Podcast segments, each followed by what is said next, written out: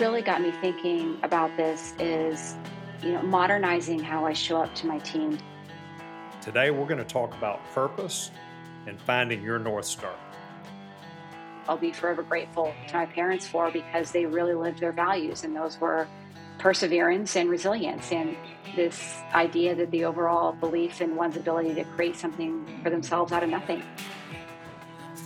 Vision relies on curiosity, creativity, and imagination. And if you're not creating space for curiosity, creativity, or imagination in your life, then you're not going to be able to excel career-wise. Once you get really crystal clear on why you're here and what kind of impact you want to have, it just opens up a ton of possibilities and helps you get a lot of clarity in your life. Welcome to our America's Systems Engineering Unleashed podcast. I am your host, Mark Moffat. This podcast will continue our growth in technology innovation, selling innovation, and of course, leading innovation. As technology innovators, we are the tech evangelists. It's through us that our regions, operations, areas, and theater teams understand the market, Cisco's strategy, and where the team should be focused. When it comes to selling innovation, we are the technical business leaders who motivate and inspire our teams to create customer opportunity by mapping technology to mission outcomes. We lead innovation by setting direction based on customer needs, often before they even know they need anything. And then we recruit, develop, and retain the absolute best engineering teams in the industry to meet those needs. Following Stephen Covey's habit number 7, let's sharpen the saw. Thanks for joining. Welcome to episode number 4 of our Systems Engineering Unleashed podcast. This is going to be a great one you will not want to miss. Okay, how many of you have worked for or with a person who seems to always move forward despite how tough circumstances are? What is it about these people that keep them moving? Today, we're going to talk about purpose and finding your North Star. Now, there is something daily which can stall or stop progress, or frankly, stop us in our tracks. Engineering at Cisco has these challenges every day. It could be quality problems with our solutions, supply chain challenges, compensation issues, competitive pressure, attrition with the team, you name it. But if you have a true purpose, if you found that it factor, so to speak, you will be successful in leadership. If you've read Man's Search for Meaning, you definitely know the Viktor Frankl story. But if you've not, it's definitely a life-changing book I would encourage you to read. It's about a 4-year survivor of the atrocities of the Holocaust. Now, why do I bring that in? Because it's an extreme example where a person, Viktor Frankl, found purpose in the most gruesome of circumstances and still made it through. Now, we've all certainly faced hardship. It's unlikely that many of us have dealt with anything on the order of magnitude of Dr. Frankl. But with that said, however, we are leading in extraordinarily challenging times. And to quote Dr. Frankl on identifying and understanding purpose, he says, "Don't aim at success. The more you aim at it and make it a target, the more you're going to miss it. For success, like happiness, cannot be pursued. It must ensue. And it only does so as the unintended side effect of one's personal dedication to a cause greater." And to help us dig deep on this topic of purpose, we have an amazing guest. She is an extraordinary person. She's an extraordinary leader. She leads our state, local government, and education engineering team for the Western United States. If you know her, you know how fortunate you are. If you do not, you will certainly know her after the podcast today. Sharon, welcome to Systems Engineering Unleashed. Thanks, Mark. I'm glad to be here. All right. So, Sharon, I've known you for a lot of years. And when I talk about people that just seem to continue to move forward, no matter how challenging the situation, you certainly are one of those people, and I admire you for it. But on these podcasts, we like to dig deep. We like to really go back and figure out what makes a leader tick. And we love to hear your story. So if you would take us way back to the early days of Sharon Martin and share what shaped you and your perspective. Thank you, Mark. And I'm ready to go deep. You know, knowing your story is incredibly important to your leadership style, and we'll get into that. But let me start a little bit about me and my family.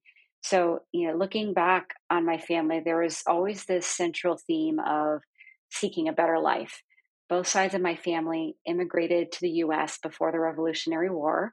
In fact, I'm a daughter of the American Revolution, which I'm pretty proud of, Mark. And I'm also a direct descendant of Ethan Allen. So, you know, we were here. My ancestors were really coming here as a land of economic opportunity, free of, you know, crop failure, famine, you name it, whatever they were experiencing. And, you know, that kind of theme of building a better life percolated through the generations. But, you know, looking back, we always were a working class kind. You know, education was never a priority in my family history. My older sister and I are the first 4-year college educated kids in the family. And my sister is the first one in our family to earn a master's degree. And, you know, no one, even before my parents, even ever really earned a high school education. So you can kind of see where, you know, education was on the priority list of my family, you know, really until my parents, and they sort of, you know, broke the mold where they came from, in a sense, again, you know, kind of seeking that better life and making a better life for the next generation. And they both broke free of pretty somber lifestyles. You know, both of them had examples of abuse in their family, you know, some physical, mental, emotional. My father's mother even struggled with substance abuse to the point that she died when he was a teenager of alcohol poisoning. So, you know, just some hard stuff. And they both found the military, they both found the Air Force, and, you know, that's what helped them out, you know, in a sense. And my dad enlisted, and my mom was a nurse, and she eventually became an officer after earning her nursing credentials. And actually, years later, my father also ended up going back and getting a college degree as an adult. But essentially, at that time, you know, they found the force, and they got married, and they got married and started a family. And so this is where, you know, it starts for me. But I wanted to, you know, give that context, because it's still a big part of me. And one thing that always goes along with seeking a better life, or you know, that sense is always, you know, being an underdog. Even though there's that sense of drive and hope, there's still kind of a feeling behind the scenes that you're always behind or always not good enough. And that stayed with me for a long time, and it became a pattern. And how that pattern manifested was, you know, in different ways. We didn't have as nice as clothes, you know, as my peer groups. We couldn't afford to have furniture in our house at times. I remember having, you know, friends over with no furniture in our house. I always felt inferior to my peers in the way that I looked or dressed, and ultimately, you know, led to feeling like not as smart or not as intelligent as my peers. That's a lot, you know, for a kid. There was always a sense of fear surrounding money too, which, you know, sort of contributed to my relationship with finances as I moved into early adulthood, you know, kind of a sense that it could disappear one day. But, you know, so some great things I took from this, I'll be forever grateful to my parents for, because they really lived their values. And those were perseverance and resilience, and this idea that the overall belief in one's ability to create something for themselves out of nothing. And that was them, you know, and that's what I took from them. And, you know, I think those are three pretty strong values of my leadership style today. In fact, if you asked me to give you three of my leadership values, that would be it: perseverance, resilience, and optimism despite hardship. You know, but it also, you know, came with some hard things and some hard patterns, Mark, that, you know, I had to learn and rewrite. One that manifested, you know, early on and stayed with me a long time was one of perfectionism. It can be really, really toxic to have perfectionism manifest itself in your life. You know, I wanted to be like everybody else. I didn't want to disrupt the apple cart at home, you know, with a bad grade or something if money was tight. So I did everything I could to not rock the boat anywhere. And that the way it came to life for me was being perfect. A second pattern that sort of emerged from this was, I got introduced really early to this idea of comparison, or, you know, keeping keeping up with the Joneses. So I was always looking around for what others were or what others had instead of what I was, or, looking internally. I spent way too much time looking externally as a child and a young adult. And I'd constantly compare, everything about myself to everybody else. And, one last piece of, a little bit more of a negative pattern, and then I'll, kind of close this out, and I'm saying a lot here, Mark, but one last piece that manifested itself a little later on once I moved into leading teams, was this idea of imposter syndrome. Many of you may know it, many of you may not. Sometimes it's called IS, but it's loosely defined as doubting your abilities and feeling like a fraud. So for me, how that showed up in life was, how could this poor little girl graduate college, or how could this poor girl and earn an engineering degree, or how could this poor girl ever even imagine leading a team? That's the kind of toxic narrative that comes if you have a relationship with imposter syndrome. So, just to close out, there is a lot of power in knowing your story. And this will be great context for this conversation, Mark, and knowing how you tell yourself that story, most importantly, and how you tell others that story. And ultimately, there was a lot of neuroscience behind it that we'll get into, but I was able through neuroscience to redefine my relationship with perfectionism and rewire it, physically rewire it, and rewire my relationship that I had with comparison to my peer group and spend more time looking inward than outward, and rewire my experience with imposter syndrome. And then, once I did that and I combined those with the three values I got from my parents, which were perseverance, resilience, and optimism, it all turned out to be a really cool combo, Mark. Yeah. I love that, Sharon. And look, there's so much in that. Every time I speak to you, I learn something new, and there's so many connection points. Air Force was my way effectively out of, I had a great life up to that point, but worked hard, very blue collar. Not that there's anything wrong with blue collar work, but Air Force was my way out. Imposter syndrome, mm-hmm. I've been there more than once, I can promise you. And perfectionism, it's always interesting in that Hubert Jolie mentions it in his book, The Heart of Business. Perfectionism is the enemy, especially of successful leaders, right? When you're yes. perfect and you have to have everything figured out and understand everything, it really does create a challenging situation. So you took us through like those early days, what shaped that, some of the negative patterns, but also mm-hmm. some of the positive things that emerge. So you've talked a little bit about cultivating this big three. So take us down that path. What are the three things that you focus on that helped you, if you will, rewire yourself and orient toward a more positive direction? Yeah, sounds great. So, what really got me thinking about this is, modernizing how I show up to my teams in the world. So much has changed over the last 10 years, and I've had a lot of reflective moments on how am I continuing to modernize myself as a leader for the type of leader that the world needs. And I specifically say the world needs because each of you listening are a type of leader that the world needs. And, you're also a type of leader that your team needs. And, where I'm constantly looking for refinements in my leadership style for how I can show up the greatest to the world and to my team. So I'm going to talk about the three qualities. And before I get there, one thing you have to know about me is I don't do anything without researching it or having proof based in science. So we might get into some of the concepts here as the conversation flows that might seem fuzzy, but there's a lot of this actually, rooted in science behind the mind and behind the way that, people are wired. So as I've been looking at leadership being redefined, especially at this really poignant time in the world and in America's history, there's three things that I am cultivating in my leadership style right now, and I have been cultivating for a while and seeing success with. So the first one is unapologetically knowing deeply who you are and standing in that power. So that's number one. The second is cultivating a sense of imagination and play in your life. And the third is, truly being really happy and joyful in your life.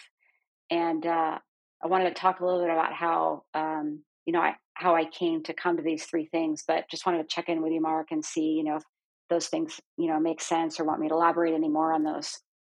Yeah, they absolutely do, Sharon. And if you were to net down unapologetically knowing who you are and standing in that power, it's confidence, I would assume. How would you net that down? And then the second one, I won't repeat it word for word, but you talk about creativity and play and those type things. And then the third one is around this love of life, if I'm not mistaken. So yes. Take us, maybe if you would, through those three and give us a little bit more detail. I do know and following questions, we're going to dig deeper in how that connects, but maybe just take a brief moment to explain each of those. Yeah, absolutely. So, you know, a lot of this is rooted in the understanding of neuroscience. So I'm just going to introduce a few really high level concepts, because I think it will help, you know, some of the content land a little bit more deeply with you, and, you know, maybe even inspire your own will to, you know, research some of these neuroscience areas. But let me introduce the concept of that the mind and the brain are different. And since we're all technologists here, I want you to think of your brain as hardware, and I want you to think of your mind as software. And what we know of software is that it can be iterated on. It might have bugs. You can have feature requests.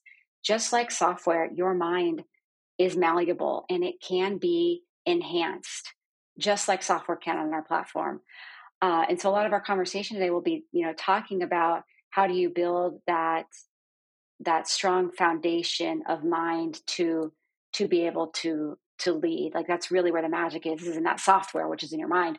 Now, software has to run on great hardware, and it's a fairly simple but not easy equation to take care of your brain. It's really three things to take care of your brain. Again, it's simple, but it's not easy. You have to eat good food.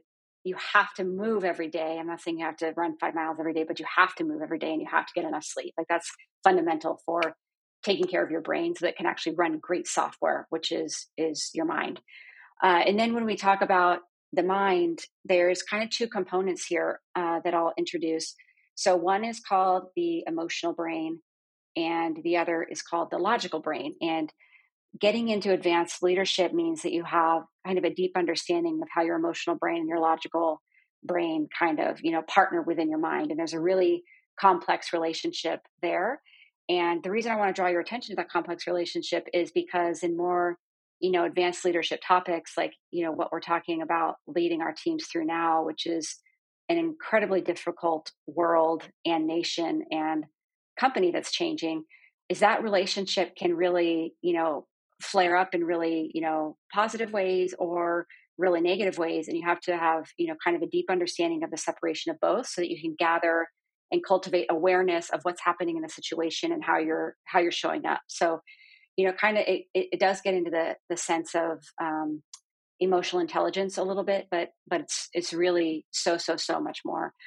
So I'll double click a little bit on each of the qualities, because I think it's important context, like you asked, Mark, for the purpose piece, and then we can, you know, revisit any as they may be interesting. But so the first one around, you know, standing in your power. You mentioned confidence, Mark. Yes, that's some of it, but it's also using hard things that have happened to you as a strength, and like so, and almost rewriting that narrative in your head, and that takes work. Rewriting narrative in your head is essentially what it comes down to, is building new habits, and what building new habits comes down to is building new neural pathways in your mind for how you're telling yourself your story. So. Let me give one example. So we mentioned perfectionism and, you know, how it can come out as, you know, toxic in leadership in a variety of different ways. So I didn't abandon this idea of perfectionism, but I decided that the way that it showed up in my life was always doing my best, and that was it, and being happy with that. And so you can quickly see that, you know, how I was able to kind of turn the narrative on its head served me as a strength, because all I decided that I was going to do was give my best to every situation. So they're the same thing. You're just kind of, you know, looking at them in a different lens, and I'm okay with my best, and my best isn't perfect. In fact, it usually isn't. And I don't want it to be, because perfection can actually slow you down quite a bit, which is one of the toxic parts of it. But, you know, that's and Sharon, I'd say too is only, you know, if you're doing your best, that's the thing. And you know, yes. Right. Yes. So I'm glad yes. you bring that up. Yes, exactly. You know, I'll touch on imagination just a bit. And this is really getting, so we're human beings, right, Mark? You know, yep. The last time I checked, we're human beings. We're not human doings. And I think at, you know, Cisco and in the world, we get caught in doing, and we're not living in the being, we're living in the doing. And once you pull yourself out of living in the doing and you start living in the being, you know, some fantastic things can happen. And I'll, you know, just make one more kind of connection point to leadership here before we move on to the third component, which is cultivating joy. But how imagination matters in senior leadership. He's like, Sharon, why? You know what? You're telling me to like play, get outside and daydream, whatever. You know, why does this matter? Well, you know, the higher you go in an organization, the more visionary thinking can differentiate you from your peer group. And you have to demonstrate and prove certain times that you've, you know, been able to create a vision out of nothing and then, you know, do something about it. And vision relies on curiosity, creativity, and imagination. And if you're not creating a space for curiosity, creativity, or imagination in your life, then, you know, you're not going to be able to excel career-wise. So I think that was an important connection to make, because yeah, imagination is fun. I love going outside and playing, doing nature hikes, you know, things that allow my brain to, or my mind, I should say, get some exercise. But, you know, it's also, that's the dot to career really is vision. Does that make sense, Mark? It absolutely does, Sharon. And I love the way you're tying it together, right? Because you opened up with just talking about, essentially, you have to take care of your mind, just like you do your body. I think we're all familiar with how to get fit, so to speak. You know, you got to run, you got to do the elliptical, you've got to do strength work, all those type things. But we don't often think about that when it comes to the mental aspect, and especially as leaders. I just love the way you're unpacking this, is you got to have a firm foundation to stand on first, that knowing who you are and standing in that power. And then this thing about creativity is so intriguing, because especially, at least my experience is, your team expects that of you, right? And you've yes. got to make the time to strategically think. You know, the further you move up into the organization, you made the point, the buck starts to stop with you, right? You're the one developing more and more strategy. So I love the way you bring that in, and being playful, creative, whatever label you want to put on it, those things are very important too. Yeah. Yeah. And like you said, the way that comes to life in, you know, business setting, you know, like you said, is the buck stops, you know, here with you, and people want to work in creative and fun organizations. You know, that's something they want to be part of. And then you start opening the conversation so much more to talent retention, talent attrition, and you start, you know, quickly getting into culture and what's a great culture. It all starts with that as a senior leader, making time for, you know, play and understanding and creativity. And that's going to play into this third point, I'm pretty sure. Yeah. Yeah. So, you know, this third one is all around cultivating happiness and joy in your life. And, you know, kind of like taking care of your brain came down to the three things of, you know, eating right and sleep, and things that, you know, kind of sounded, they sound simple, but not easy. It's kind of the same, you know, it's simple, but not easy to cultivate happiness and joy in your life. You know, there's research behind what the number one contributor to happiness is. And do you know what that is, Mark? I do not. So this research came from Greg McKeown. He's one of my favorite podcasters. The number one contributor to happiness is so simple. It's love. Do you have love in your life? I'm not talking about like partner love, although that could be part of it. But, you know, do you have a small amount of meaningful relationships that are contributing love to your life? We'll talk about that when we get to kind of, you know, yeah, and it's research based, and it's, you know, it's so simple, but sometimes not easy. Yeah, Sharon, and Sharon, before you go on though, like people may take the wrong context, because just like yesterday with what happened in Chicago with yet another mass shooting. Like, this doesn't mean that life is always perfect and life is always easy and we're living in this bubble. So maybe elaborate on that a little bit, Mama, because I know you're even more, I'm not going to say sensitive to these type topics, but these type topics do resonate and show up on your radar oftentimes long before they do the rest of us. So tie those two together. How do you have a genuine love of life and create that in what seems like a very chaotic, tough situation? You make a great point. None of this stuff is about living in a bubble or making sure that you're not acknowledging or accepting, you know, what's happening in the world. What this stuff allows you to do is have these three things, have the mental and emotional strength to show up to the world in the way that the world is happening right now. And I think like a lot of people get focused on too much, like on the destination instead of the journey. Like all this stuff we're talking about is tools along the journey, and there's going to be high ups and low downs, and you know, some stuff in the middle where maybe you're plateauing for a few years of your life. But all of this is, you know, tools and fundamentals to allow you the mental strength and emotional strength and capacity to be able to take life head on, you know, no matter if we're talking about, you know, shootings or, you know, racial injustice or, you know, comp plans. It comes down to really the core of it all is mental and emotional strength to be able to show up well in those conversations, you know, for yourself. You're taking care of yourself with this stuff because you're keeping yourself mentally and emotionally strong, but you're also being a good example to your team on how to work through, you know, hard stuff if you can start to deploy some of these principles. Yeah, to put another Viktor Frankl quote out there, Sharon, again, just picture yourself, and I know it's impossible for any of us to do because we haven't been there to be, but to be in the circumstance he was in, 4 years in concentration camps.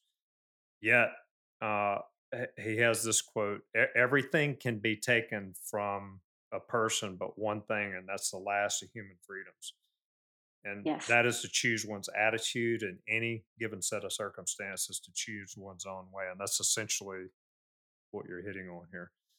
So what I'm giving you is three ways to help you choose that attitude naturally so that it comes naturally to you and you can choose that attitude naturally in a really, really hard situation. It's always inspiring to hear of a leader's purpose and impact coming to life through others. I had a chance to sit down with Amal Abdelwahab and Bill Parr to get their take. Yeah, no, Sharon is absolutely amazing. There's actually a pretty funny, unique story as to how we met. Before I even joined the sales organization, I was in CX, and I knew sales was ultimately my goal. I just didn't know how to get there. And so I actually started off with our Cisco directory. I went into expertise, and I did a search essentially for just female leaders in the pre-sales org. And Sharon's picture popped up. Never met her before, never talked to her beforehand, but I told myself, hey, let me give it a shot. Being quite frank, there weren't too many female leaders in the org at that time frame. And so I sent her, I think it was probably a Jabber message at the time, and I reached out to her randomly and asked her if I could put some time on her calendar. And ever since then, she has been a mentor to me, and just her willingness to take me kind of under her wing and help me transition from the CX organization to what was then the SMB pre-sales organization, and sponsoring me as I got into this position. Yeah, having worked with her the past year or so, well, there's three things that I really appreciate about her leadership style. You know, one of them, of course, and this is important to any good leader, is that she focuses on the individual. Not only is she interested in me, but she's interested in each of my direct reports and how they're doing, you know, how doing at work, how they're doing at home, and that goes a long way. It's very important. In addition, she's really helped me as a first-line manager. She's helped me to pursue my passions and any work-related extracurricular activities just to help me grow, right, a day-by-day thing. So she's pushing me to get out there, be more creative, look at new ways to approach things, right? As we're looking at hiring strategies, she really encourages me, and she offers advice on different ways to look at things with respect to diverse hiring. I also had a the difficulty that I worked through with just a cultural thing that I didn't even realize was cultural. But her experience came back, and I realized that the difficulty I was having with another manager really wasn't anything other than I didn't understand where they were coming from culturally. So just those are a few examples of how her approach has helped me become more successful. Now back to Sharon as we dig a little bit deeper. You've talked about these big three and you helped elaborate on that. Talk a little bit now and shift gears toward purpose, because I love, as we talked prior to the podcast around your specific purpose, I'd love for you to net that out for people and let's tie this thing together. Yeah, sounds good. I think it's incredibly important for everyone, leaders, everyone, to get very crystal clear on their purpose. And I have to hand it to a coach I've worked with and an author. Her name's Mary Mosham. She's the one that first introduced this concept to me of like a North Star, which is, what is the North Star or guiding light for your life? When you look back over your life, what do you want to have accomplished?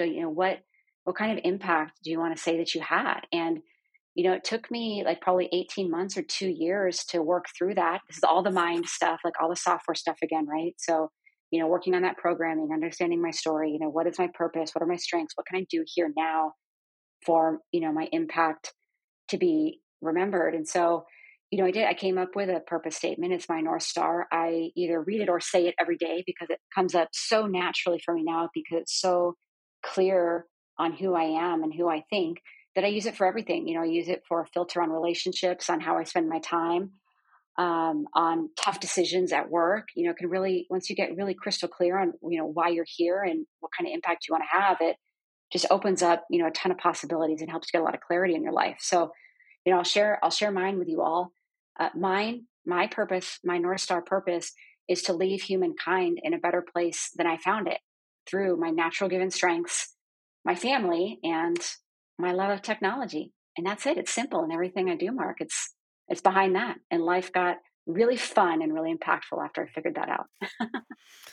I love that. So Tom McCarthy, in his most recent book, The Breakthrough Code, talks exactly about what you've been talking about thus far.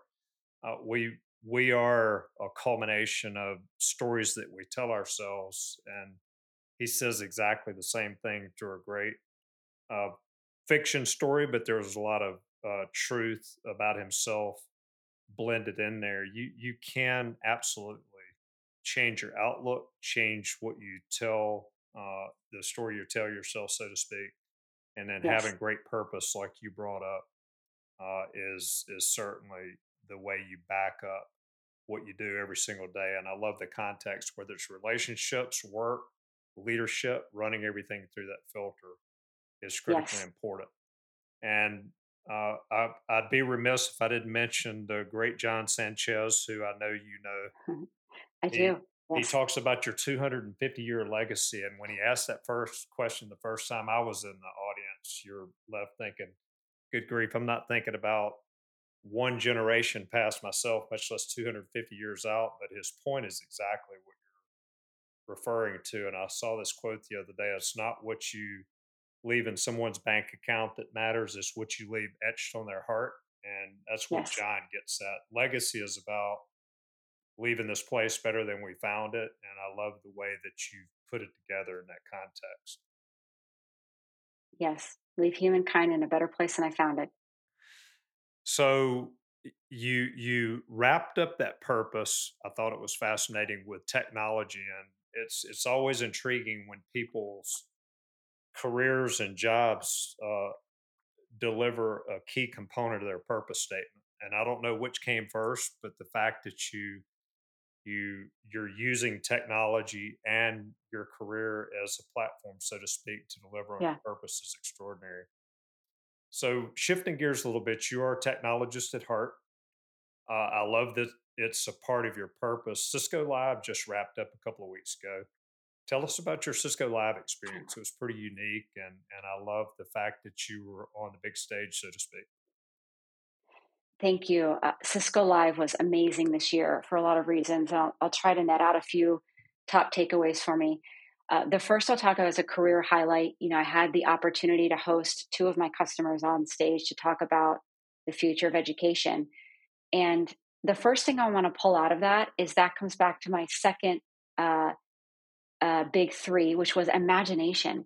And that all came from a seed that I thought of when I was outside daydreaming, thinking about how do I get educators to recognize that we are at a monumental point in time right now to take education to a place that it's never been before.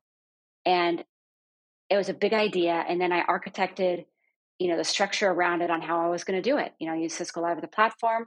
I tapped a couple customer relationships I had. So, you know, I wanted to make that career link or, you know, leadership link for you between, you know, being able to speak at Cisco Live and cultivating imagination, because that never would have happened if I hadn't made space for it. And why I decided to do it is because I filtered it through my purpose, which it was perfectly in line with leading humankind in a better place. If we can get students, you know, better education and more education, more access to education, humankind's going to be a better place through my strengths. I happen to be a pioneer connector. So I, you know, was a pioneer and I connected a few people together through technology. You know, we're here at a tech conference talking about technology, and my family. You know, my family's supporting me being able to travel and do this thing to pull people together. So, you know, kind of imagination and purpose came together to kind of create that session. It was an awesome session.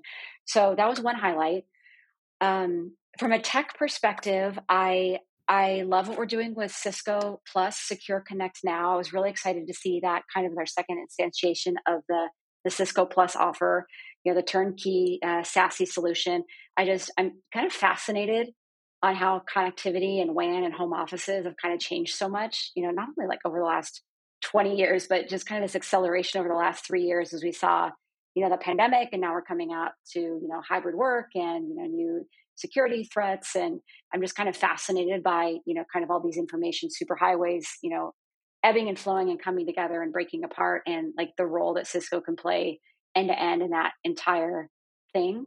And I always remind people, you know, when the software-defined WAN conversation first started happening, we were at the front of it. We started iWAN.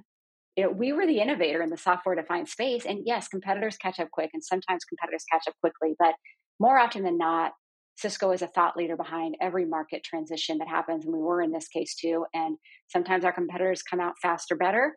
But in the long run, if we have the swagger and the belief, I believe that we can, you know, reclaim our spot as the number one, you know, market share vendor, you know, for technology. So I thought I'd share that. And then lastly, I loved that we weren't pulling sheets off of boxes on stage. I love that. Believe me, I love Big Iron, and I love optics, and I love Jonathan Davidson's work. It's a key part of my, you know, purpose in solving the digital divide. But I also think we needed to come out as almost like a software and platform company, not, you know, unveiling Big Iron on stage. So I kind of reflected a little bit on that a little bit. Mark, I'm sure you've seen a lot of big boxes over the years being revealed under a sheet.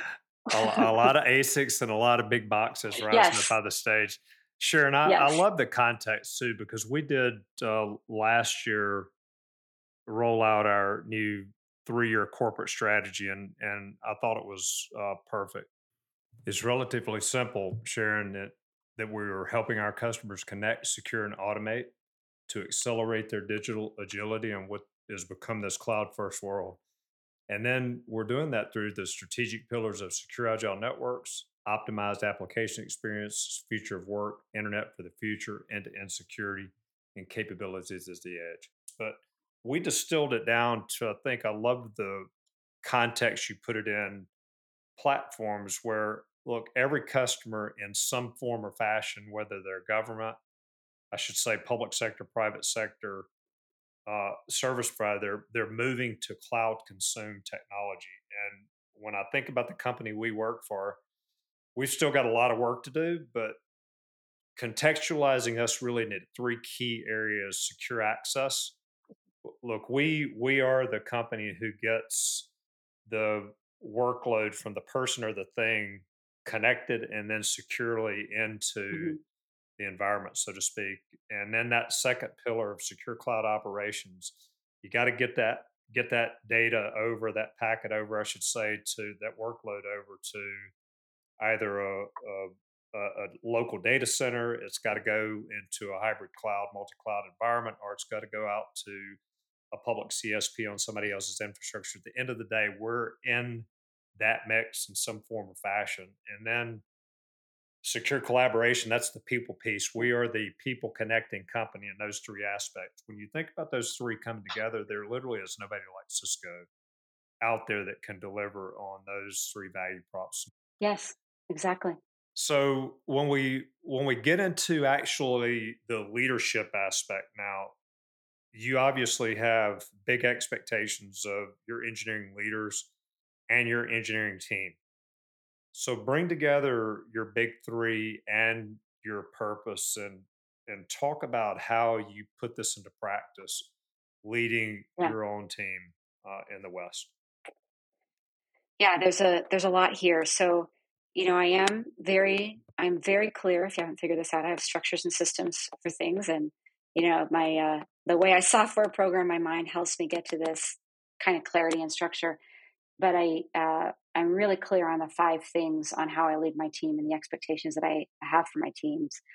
And before I reveal those, I thought I want to give a little bit more context around each of the, you know, standing in your power and imagination and joy before I go there, because there's a lot of things that are related there. And I want to give everybody, a little idea of like, okay, once I get off this podcast, what can I go do to, you know, cultivate standing in my power or cultivating imagination or space? Because, that's kind of the foundation of where you have to start before you can, you know, kind of get to a deep understanding of five ways that you, or mine happen to be five, but, you know, the way that you lead your team or how you make hiring decisions. So does that sound good, Mark? We'll give a little bit more detail about the three C's, then I'll go into answering your more pointed question there. I can't wait to hear what Sharon has for us next, but I couldn't help but want to jump on with yet another one of her leaders, Dave Smallwood, and hear his take. Dave? When I think about Sharon, I think of her as someone who connects really, really well with people. And that happens because she is very sincerely curious, and she is a really, really intense listener. And so it's funny because some of the things you mentioned she touched on tied to her purpose follow that very same language. The way that works for her is she's great at establishing those connections with the team, and then that allows her to lead by example the way she does. She dives in really deeply to do all aspects of her work. And once, you know, an individual contributor has that made that connection with Sharon, and they observe her in action, that I just think about the scale of that impact that has on us as an engineering team, because she's able to lead so many people by establishing that connection first and then setting an example. So that's been my impression of Sharon as a member of the team. It's inspiring. Did you hear what I heard? Connecting, leading from the front, and inspiring. Wow, what the heck else do you need out of a leader? Okay, let's get back to Sharon. Cool. Okay, so let's start with the first one here around, you know, standing in your power. And this has everything to do with the story you're telling yourself or your narrative. And Mark, I look forward to reading Tom McCarthy's book, because I've met him several times, done a lot of work with him. And I'm elated to know that he's doing work in the space, because I really think that this is the future of leadership. And I'm really happy that he's, you know, grabbed onto it at scale. So, you know, there's a couple steps that happen here in terms of how to authentically stand in your power. And the first one there is acceptance, you know, general acceptance of, you know, this is how I am. This is where I came from. You know, Sharon came from a family that was not educated, with, you know, abuse on both sides. So, you know, the first step is kind of acceptance, and then there's the work to be done. And that is the reprogramming of your mind or your software around rewriting that narrative in your head. And there's a neuroscientist, her name is Dr. Caroline Leaf. She does an incredible podcast, and she also has an app that actually helped me do this. It's called the NeuroCycle app. And, you know, you go through the cycle that she takes you through of how to transform a narrative in your head more of into a narrative of power that helps you, like I said before, you know, stand authentically in that power. So, you know, I gave the example of, you know, perfection before and how I was able to wire that into always doing my best, no matter what the situation was, and not necessarily caring about the outcome. You know, perfection is outcome-based, whereas doing your best is journey-based, right? And you're accountable to yourself. You're not accountable to the world. You're looking inward.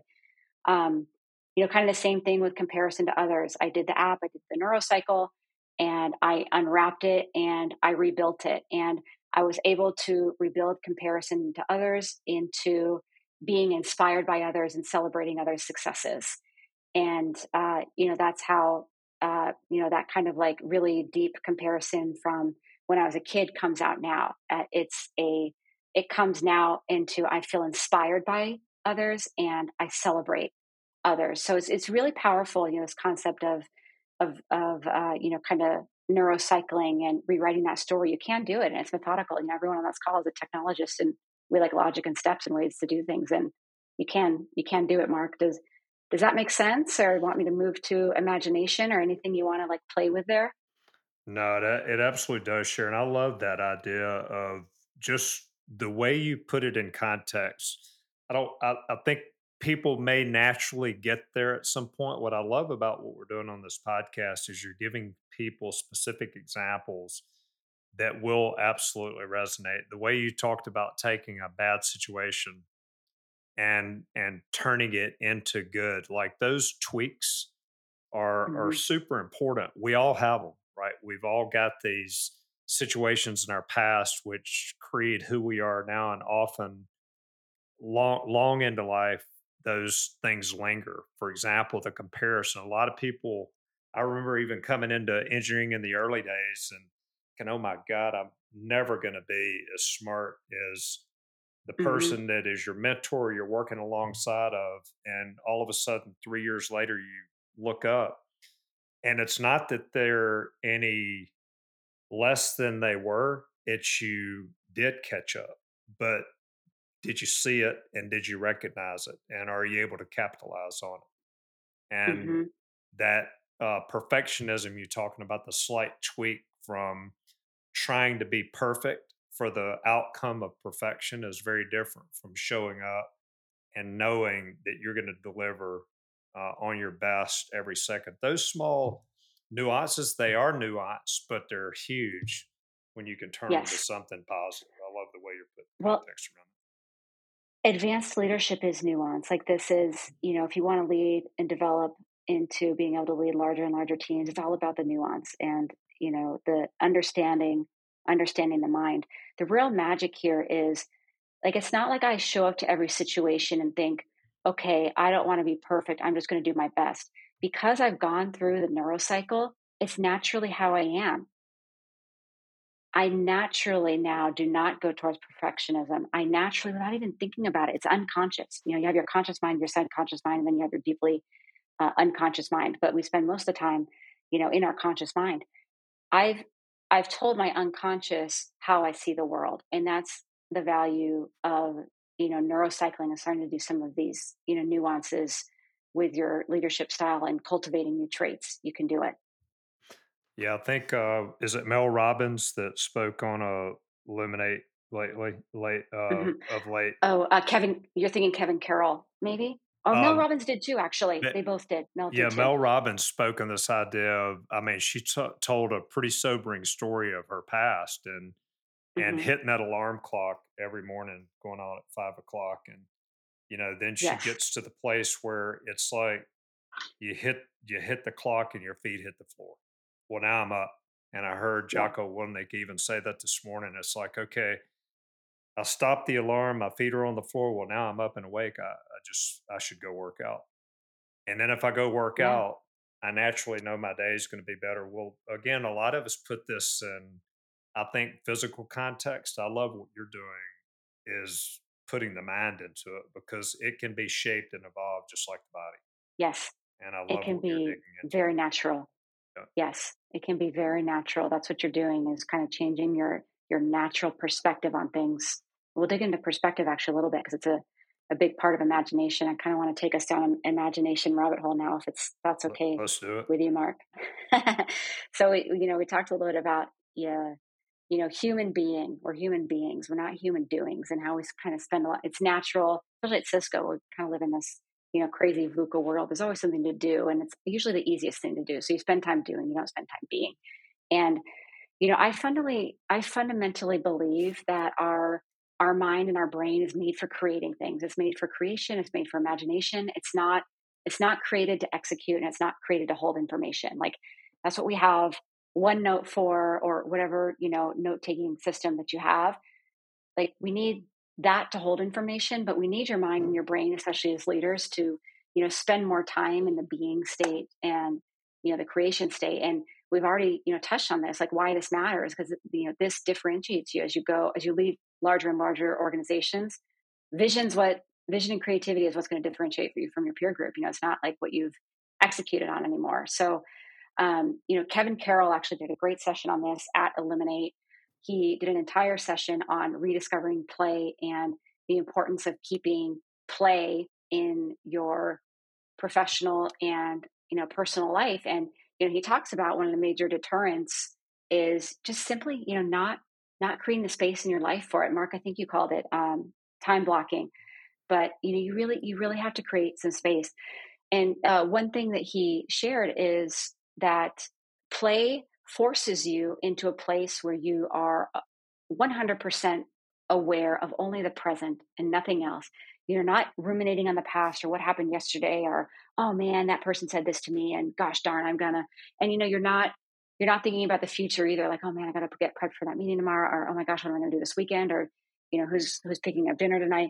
You're in the now, and the now is only 2 to 3 seconds. Research shows that being fully in the present moment means that you only have 2 or 3 seconds right there in front of you to control. So, when you're doing that, you're physiologically putting your mind and brain in a place where it can play and expand and grow and, create new ideas and experiment. And, so that's why, this stuff kind of becomes important, because the minute you kind of, physiologically get your mind into a place where it is in imagination mode, you're forcing out the stuff that's slowing you down, kind of like the OneNote stuff or the future you shouldn't be thinking of. And you're fully focused on the present moment, which is an absolute gift, because that's what gives you vision. I'm going to touch on gratitude real quick, Mark, and then I want to hear some of your thoughts on this. So, another big piece of these three, and it seems to come to life the most through imagination, is gratitude and a gratitude practice. It's a popular phrase now, especially in leadership. It's coming up everywhere. Most of the executives that I follow, that I'm inspired by, inside and outside Cisco, as well as world leaders, they have a practice. Research shows that successful executives and successful world and country leaders have some type of gratitude practice. And I'm going to tie this into why it matters in business, and then I'll pass it to you, Mark. But gratitude gives you perspective. And perspective is the ability to see situations from different lenses. So then perspective gives you empathy. And let me take you through the root of the words empathy. So the word empathy actually comes from a Latin word and a Greek word put together. So M is from Latin, and that means to see through. And empathy is Greek. So pathy means the eye of the other. So literally, empathy is to see through the eye of the other. And as soon as you can understand that and understand that your logical brain and your emotional brain are different, that is what gives you the power to see a situation from any type of perspective. Here's a fun game to do with your team. So let's say you're in a team meeting, there's some debate going on, and you want to try to experiment with something. Try this next time there's some debate going on in your team. For, the individual or individuals that are hard, debating point A, put them on the point B side. And those that are debating point B, put them on the point A side. Give them 10 minutes to think about it, and then ask them to show up again.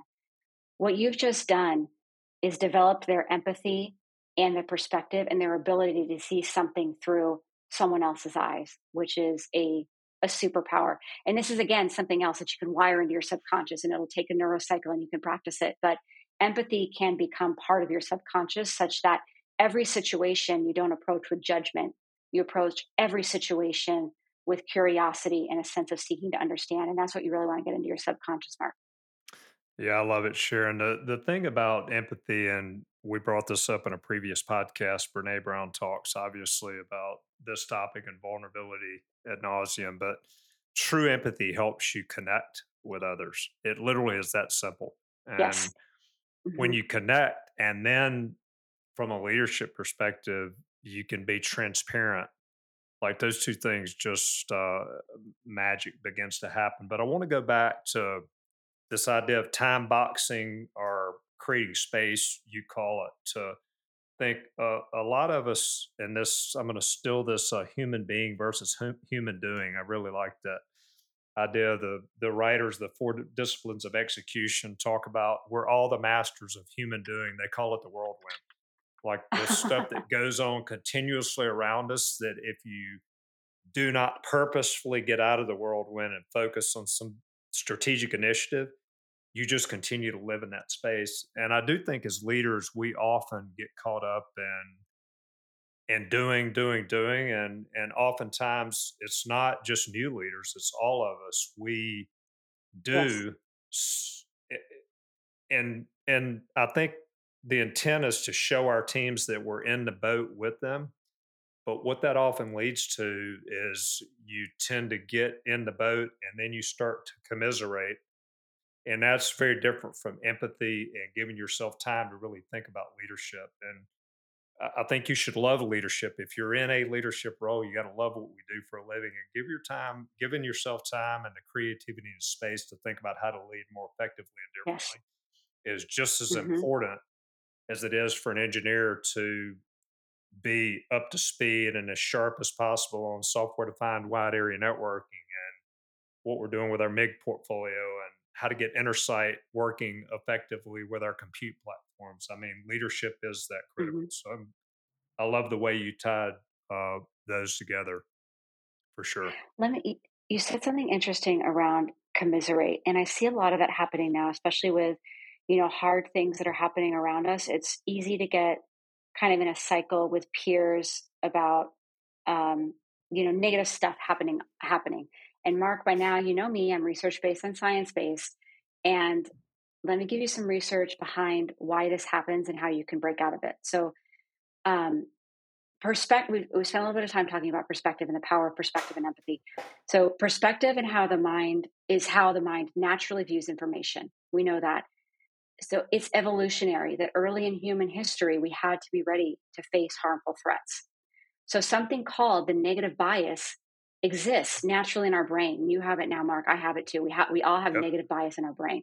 It affects our behavior. It affects our decisions. It affects our relationships. It affects how we show up to our teams.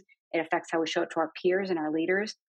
And the bias toward negative leads you to pay much more attention to the bad things that happen, making them seem much more important than they really are. The bad things are also what gets stuck most in our memories. So, this comes back to neuroplasticity and, managing your mind and, reprogramming your subconscious so that you do not get lost in negative bias as a leader. Now more than ever, you cannot get lost in negative bias as a leader, and you need that perspective. So, 3 quick tactics you can take to, not get lost in negative bias. First, know when it's happening. This comes back to the emotional mind and the logical mind. Emotional mind is negative bias.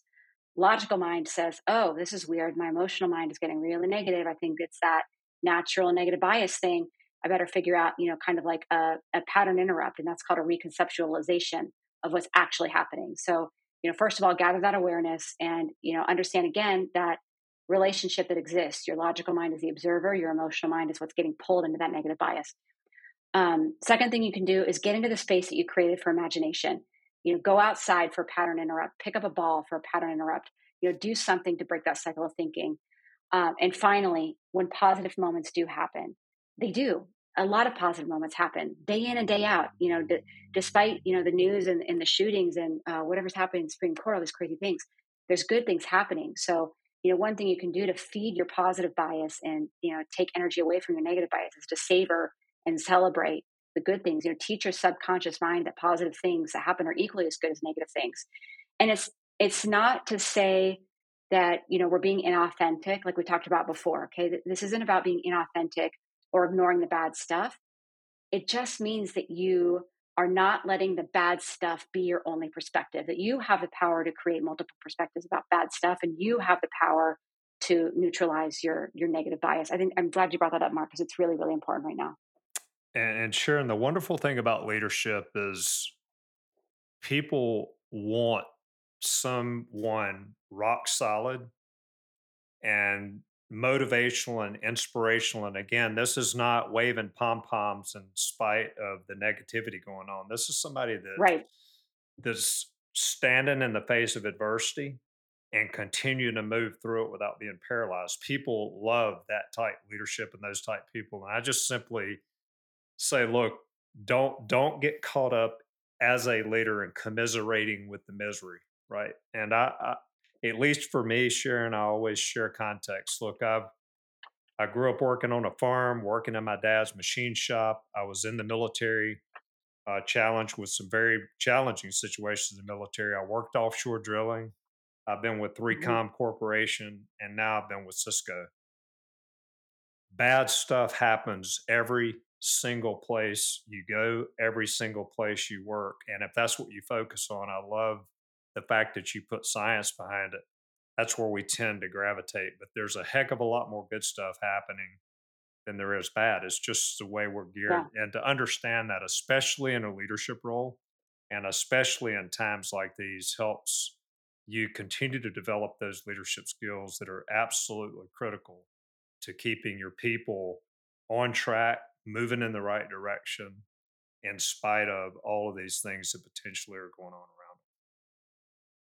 I got to get to your original question, which is the 5 ways of how I lead my teams and evaluate talent, so that we can wrap. You can probably sense I can go, you know, guys. This stuff is really foundational to me, and it's my core belief system that, you know, we really need to modernize in this way to continue to keep Cisco moving forward and continue to keep great talent on our teams, and also, you know, take care of ourselves.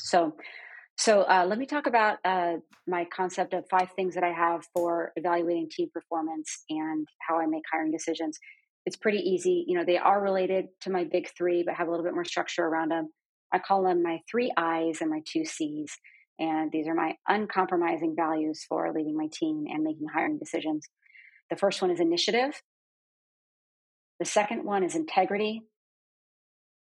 The third one is intelligence, both EQ and IQ. That's an important fine point to put on there. The fourth one is creativity. And the fifth one is curiosity. And those are my 5 non-negotiables, Mark. So Sharon, that brings us toward the end of the podcast, but I love the fact that you've brought some real science into the discussion. I really appreciate the fact that even coming from a background where you had every reason to use those things as excuses to not move forward and be positive, you chose the opposite. Here you are today in a senior leadership position at one of the best companies, in my opinion, to work for on the planet, Cisco Systems. But you've really put a lot of context around things that are critical for leaders. And as we wrap up with these 5 things, the thing we always finish with is, look, our teams need to be technically sound. We are systems engineers. That's what we do. When we talk about our leadership team, we have to be the CTOs of our business. We've got to continually look for new ways to innovate, lead, inspire, motivate, and energize our customers and partners. And I love these 5, what I call true characteristics of quality leadership: initiative, integrity, intelligence, creativity, and curiosity. So with that, Sharon, thank you again for an extraordinary opportunity to speak with you, get what's on top of mind from you, hear your big 3, your purpose, and your North Star. It's really inspiring podcast, and I know our audience will certainly glean a lot out of it. We appreciate you being here. Yeah, thank you for the time. Wow, what an awesome episode. Sharon truly is an impressive, purpose-led, impactful leader. But I'm not going to close this one out. I'm going to turn it over to Joy Rahman and Shelby Bird. I was so fortunate to have Sharon as my first SCCM. She believed in me and gave me the opportunity to be a leader. The first thing that comes to my mind about Sharon's leadership skills is that she always leads with empathy, genuinely connects with people, and elevates our growth mindset and guides us to our best version, which ultimately, I believe, converts into high-performance engineering and amplifies a people culture. And most importantly, whenever I have an opportunity to talk to Sharon, she makes me feel I'm the most important person in the room. And Sharon has that amazing magical effect on people. And it's truly been an honor and a privilege to have Sharon as our leader in the SLED Best, as well as when I was in the commercial. Sharon, every time Sharon had, webinars or one-on-one conversation, she always had some amazing creative ideas that how we can elevate and connect with our customers, with our partners, and how we can generate in a revenue perspective and connect our technology with customers' business needs and requirements, really elevate people connecting with our business and ultimately helping our customers and our partners. So absolutely, Marcus, Sharon has this amazing skills of giving us guidance of specifics, at the same time giving us a leadership freedom to be creative and also exercise our leadership skills as well. Sharon actually hired me into my very first role at Cisco. And one thing that always stood out was how earnest she was and curious and just overall kind. She was a senior leader in Cisco, met me offsite to interview me as a potential hire for her team. She just has always been such a kind, easy to talk to, open leader that you don't feel like she's a senior individual. She is just an individual that's there to make you feel warm, welcome, and part of a team, whether you're already hired in or you're doing your very first interview to join a team that she oversees or works with. I think that's one thing that really drew me, not just to Cisco, but also to her as a continued leader and mentor, because she's always shown skills that I would hope to one day exemplify myself. Really can exemplify what a good leader should be, but also helps get action started, finished, and taken care of. She has always been really good too with helping to teach you different skill sets to ensure that you are provided maybe soft skill classes or technical. One other thing about Sharon that I always thought was awesome too is even though she is more of a people leader, she always still stays up on her technical abilities and her certifications and those strengths and things that she's been passionate about and that drew her to this career field as well in the beginning.